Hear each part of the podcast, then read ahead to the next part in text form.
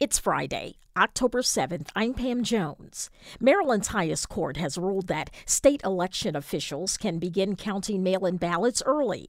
President Biden was in our state today, where he made a stop at a Hagerstown auto plant. A recently released report finds victims of violent crime in Baltimore need better support services. Drug affordability, especially for the city's seniors, was the topic of a community forum with Mayor Scott and other lawmakers today. We'll have those stories and more from our news team coming up in headlines. Plus, in the race for Baltimore County's top job, the candidates show just how opposite their approach to governing will be. And we'll take you to an inclusive arts exhibit for those with often unrecognized special gifts, opening in Hampden. It's the Daily Dose from WYPR, our latest reporting on Maryland's COVID-19 response and the local news of the day, made possible by GBMC Healthcare. The Court of Appeals, Maryland's highest court, has upheld lower court rulings that allow state election officials to begin counting mail-in ballots early. WYPR's Joel McCord has more. The decision came just hours after lawyers for Delegate Dan Cox, the Republican nominee for governor, and the State Board of Elections argued their cases Friday morning. In its order, the court simply affirmed the decisions of a Montgomery County Circuit judge and the Court of Special Appeals that had rejected Cox's claims that early ballot counting was unconstitutional. It said it would give its reasons in an opinion to be published later. Earlier in the day, Cox had predicted victory. And so I'm very confident that the court is going to see those issues and uphold the constitutional process in Maryland so that regardless of the issue in the future, we don't have this continuing precedential concern. Cox hinted he might try an appeal to the U.S. Supreme Court if he lost, but it isn't clear what grounds there are to get into the federal system. I'm Joel McCord, WYPR News. President Biden was in Maryland today. He appeared at a Volvo factory in Hagerstown, driving home his pro-union message. Let me start off with two words. Made in America. Made in America. Biden went on to praise U.S. Representative David Trone, who is in the most competitive congressional race in the state against Republican Delegate Neil Parrott, who he beat by 20 points 2 years ago. Baltimore City State's Attorney Marilyn Mosby is praising President Biden's decision to pardon people convicted for simple possession of marijuana. In a statement today, Mosby says prosecuting marijuana possession has no public safety value and it disproportionately impacts communities of color. In 2019, Mosby announced that she would no longer prosecute simple marijuana possession as part of her mandate against harshly penalizing those for low-level nonviolent crimes. At a City Council Public Safety Oversight Committee hearing Thursday, stakeholders discussed the findings of a 2021 report assessing how victims of violent crimes are treated. The report from the Justice Department's National Public Safety Partnership to Fight Violent Crime outlines 21 ways victim services can be improved in Baltimore. WYPR's Bethany Raja has that story. Committee Chair Mark Conway said victim services are a major part of Baltimore's public safety issue, and victims deserve to be treated with respect. We know that poor relations between police and communities can mean that, we breed fear and distrust. Heather Warnken, head of the University of Maryland's Center for Criminal Justice Reform and the report's lead author, said one of the keys to police reform is reconciliation. The real honest reckoning about how much pain and harm, especially around how these issues have been addressed to date, still exists in communities. The report was released in August to give the city more time to study the findings. Drugs don't work if people can't afford them. That's what Baltimore City Mayor Brandon Scott said today at a forum to discuss prescription drug affordability. We get more from Bethany Raja. Baltimore resident Arthur Green has cancer. He's 70 and his monthly Social Security check isn't enough to cover both his expenses and hospital bills. They're in the thousands. I'm retired and I cannot make ends meet. So I'm looking for a solution. Green's story isn't unusual. A large group gathered at the Wexler Center to learn about how the Inflation Reduction Act and the Maryland Board of Prescription Drug Affordability will help. Congressman John Sarbanes said the Reduction Act will cap out-of-pocket drug spending at $2,000 a year in 2025. This is significant for thousands of people in the state of Maryland whose costs exceed that. The act also caps insulin at $35 a month. Bethany Raja, WYPR News. More than 800 students have new books through the Reading Opens the World initiative created by the American Federation of Teachers. The book giveaway is a national effort to address pandemic learning loss and promote literacy. WYPR's education reporter Shekinah Collier with that story. As dismissal time approached at Hampstead Hill Academy Thursday afternoon, excited students lined the hall to receive brand new books. Jason Labar is an English as a second language teacher who also works with students who need additional support in reading and literacy. He said access to books is an important part of recovery from learning loss. Researchers have shown that if children are constantly exposed to texts and books and literacy and words everywhere, that'll become a normal part of their lives, and they'll want to interact with that more and more, and so they'll understand the importance of it. The event also honored National Hispanic Heritage Month with books that highlighted Latinx culture and authors. Shekinah Collier, WYPR News. Outgoing Governor Larry Hogan is sounding more and more like a candidate for the 2024 presidential race. While in New Hampshire Thursday as part of his New England political swing, Hogan said that the majority of Americans today believe that our nation is way off track and heading in the wrong direction. Maryland is setting aside $95 million for grants that will address the digital divide. Local jurisdictions and internet providers can apply for the grants. The Connect Maryland program will provide anywhere between $800,000 and $4.5 million per grant. Applications are now being accepted on the state government website. The Environmental Protection Agency and the Chesapeake Bay Foundation agree most of the states in the Bay watershed won't make their 2025 cleanup goals, according to a new report. And now there's talk of pushing that deadline back. WIPR's Joel McCord has more. The Bay Foundation reports that states that collectively account for 90% of the Bay's pollution, Maryland, Virginia, and Pennsylvania, have made significant progress in upgrading wastewater treatment plants. But it's not enough to make up for pollution from farm fields and stormwater runoff.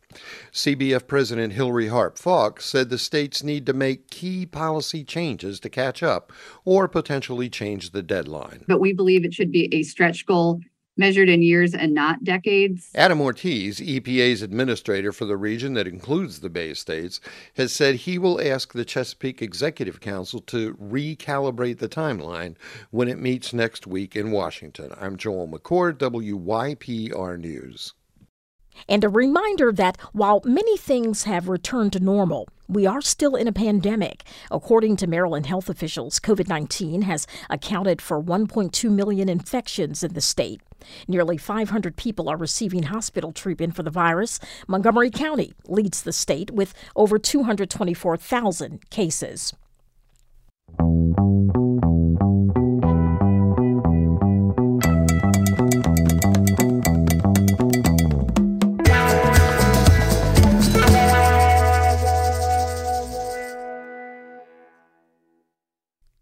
In the race for Baltimore County Executive, Democratic incumbent Johnny Olszewski said he will build on his success. His Republican challenger, former Delegate Pat McDonough, is promising a scorched-earth policy of litigation and firings to counter what he says is Baltimore County's decline. WIPR's John Lee reports the candidates made clear their polar opposite ideologies at a forum in Essex Tuesday night. What to do about the city-owned, pollution-spewing Back River Wastewater Treatment Plant serves as a microcosm of this campaign. The state, for now, has taken over the running of the plant, which is located in the county. Republican Pat McDonough says if elected, he'll sue the city to give either the state or a regional authority permanent control of Back River. This is an administration that is polluting our water at Baltimore County. Litigation. But Olszewski says legal action would be counterproductive. Sure, We could file a lawsuit and be fighting for this for the next 20 years, and nothing's going to change. Or we can talk about the problem, put it on the table, bring people in, and actually fix what's in front of us. That's what I propose to do in the years ahead. Olszewski says the way Back River is run is governed by state law and needs to be changed, but he did not offer a specific way to accomplish that. McDonough promised major changes on a laundry list of issues, while Olszewski defended his record. Take affordable housing. McDonough promised to sue to get the county out from under a legal settlement with the U.S. Department of Housing and Urban Development, in which the county agreed to build 1,000 affordable homes by 2027. We are going after that judicial dictate and knock it out. Housing should be under the control of the people of Baltimore County, not a judge. Olszewski has defended the agreement as being both a moral and legal obligation, following decades of county housing policies discriminating against black residents and people with disabilities. McDonough claims Olszewski is soft on crime. He says he would fire Olszewski's hand-picked police chief, Melissa Hyatt, and attempt to overturn police reforms Olszewski and the county council approved 2 years ago. Olszewski disputed the soft-on-crime moniker, and McDonough's tough-on-crime stance gave the incumbent an opening. Olszewski needled the Republican for being charged with a misdemeanor earlier this year for tearing down the campaign sign of one of his opponents during the GOP primary. It's hard to profess that you are going to keep communities safe and be a leader on law enforcement when you yourself don't follow the law, when you have an opponent have to file criminal charges against you. McDonough pointed out the charge was dropped and added that Olszewski bringing it up is a sign of desperation. This forum was held in Essex on Baltimore County's east side. It's considered a Republican stronghold, and several people who attended afterwards echoed Tom Briner, who lives in nearby Dundalk. Got a lot of problems, and I'm hoping Pat can clear them up. I know Johnny hasn't. I mean, I'm willing to give everybody a chance, you know, but he's done a bad job. But D. Edward Vogel, a co-owner of Benji's Drive-In Theater in Middle River, says he's a Republican, but Olszewski helped him keep his business open during the worst of the COVID-19 pandemic. I appreciate Pat McDonough. I've supported him all my life. Johnny O, though, in the last 4 years has done, you know, wonderful things. This is why you don't vote early. These are the reasons you do not vote early. You wait until and make a good decision at the end. This may be the first and last county executive public forum. McDonough declined an invitation from the League of Women Voters to debate Olszewski. John Lee, WYPR News.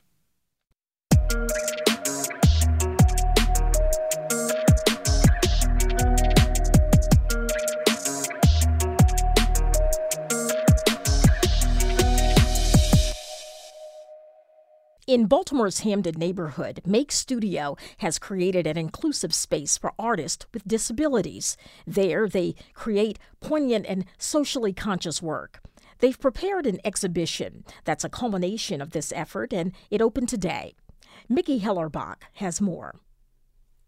In 2010, programming director Jill Schleiber and a few colleagues discovered a group of artists in Baltimore's visual art community that needed a home. My colleagues and I were acquainted with a number of artists with disabilities here in Baltimore who were making a lot of artwork at home after they completed school. So they were really motivated, they identified as artists, and didn't really have a studio to call their own, to keep creating their work and improving upon that work, and then to receive attention for it, attention that they deserve.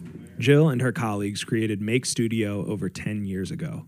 Along their journey, they have advanced the mission from accessibility to inclusion. Their focus was heightened even more during the pandemic. We've seen a push towards inclusion in spaces, which is amazing. However, oftentimes those are premised on an accessibility model that might cause someone with a disability to feel compelled to assimilate or to change their behavior in order to conform to the prevailing space, which is a non-disabled perspective. I think we were particularly cognizant of all that has happened over the past couple of years. And so with this year's exhibition, we're thinking about how, through the often painful painful journey, we also had really bright moments where the increased interest in virtual access and having all events go virtual created a true leveling of the playing field. In addition to moving their exhibitions to a hybrid of virtual and in-person, the last few years have also prompted Make Studio to provide spaces for artists to introduce social justice issues into their work. That freedom has made a huge impact on Tyrone Whedon. He shared with me a statement he wrote about his illustration inspired by the Stop AAPI hate movement. I've been thinking about Asian friends that I work with from the studio to my job. I want to make this artwork to give a positive message and spread love to my Asian brothers and sisters. My artwork has 11 Asian American people are wearing face masks that has powerful message on it. The friends at the studio he mentioned have been an essential part of the artist community who helped Tyrone form a thriving space for him to create. It's kind of easy for open up more and spend time with the studio and start making friends because I relate about what they're going through. They remind me of myself. The fifth installment of Make Studio's exhibition called Cordially Invited will feature artworks created in innovative U.S. and international studios that serve artists with disabilities. As Make Studios has progressed, so has its mission to help create a web of connection. Over in the main gallery, Tony Brunswick, the executive director of Art Enables DC, talks about the necessity of this connection. Part of what's exciting about this is just to be in the same space as another studio and doing this together. I think so often it can feel like we're existing on islands, you know, trying to figure out the same questions, trying to problem solve the same challenges, trying to create the same types of opportunities. This year, about 6 to 7 DC artists will be featured and cordially invited, including artist Ray Lewis in his depiction of an aquatic scene of a turtle underwater. Centering the artist's craft is the resounding mission at Make Studio, and each local artist has their own workstation. Tyrone uses his space to express feelings of grief, appreciation, conflicting thoughts, and more. I have a creative process, and that's the only way I had to be myself and don't care what other people think. Cordially Invited opens online and in studio at Schwing Art Center in Hampden this Friday, October 7th. For WYPR, I'm Mickey Hellerbach. The Daily Dose is brought to you by WYPR, made possible by GBMC Healthcare. Many thanks to my news team colleagues, Rachel Bay, Shekinah Collier, John Lee, Scott Massioni, Joel McCord, Kristen Mosbrucker, and Bethany Raja. The executive editor of The Daily Dose is Danielle Irby. If you have a scoop or suggestion for this podcast, my social media hangout is Twitter at That's Pam Jones. Remember to be courageous and stay curious. I'm Pam Jones. Thanks for listening.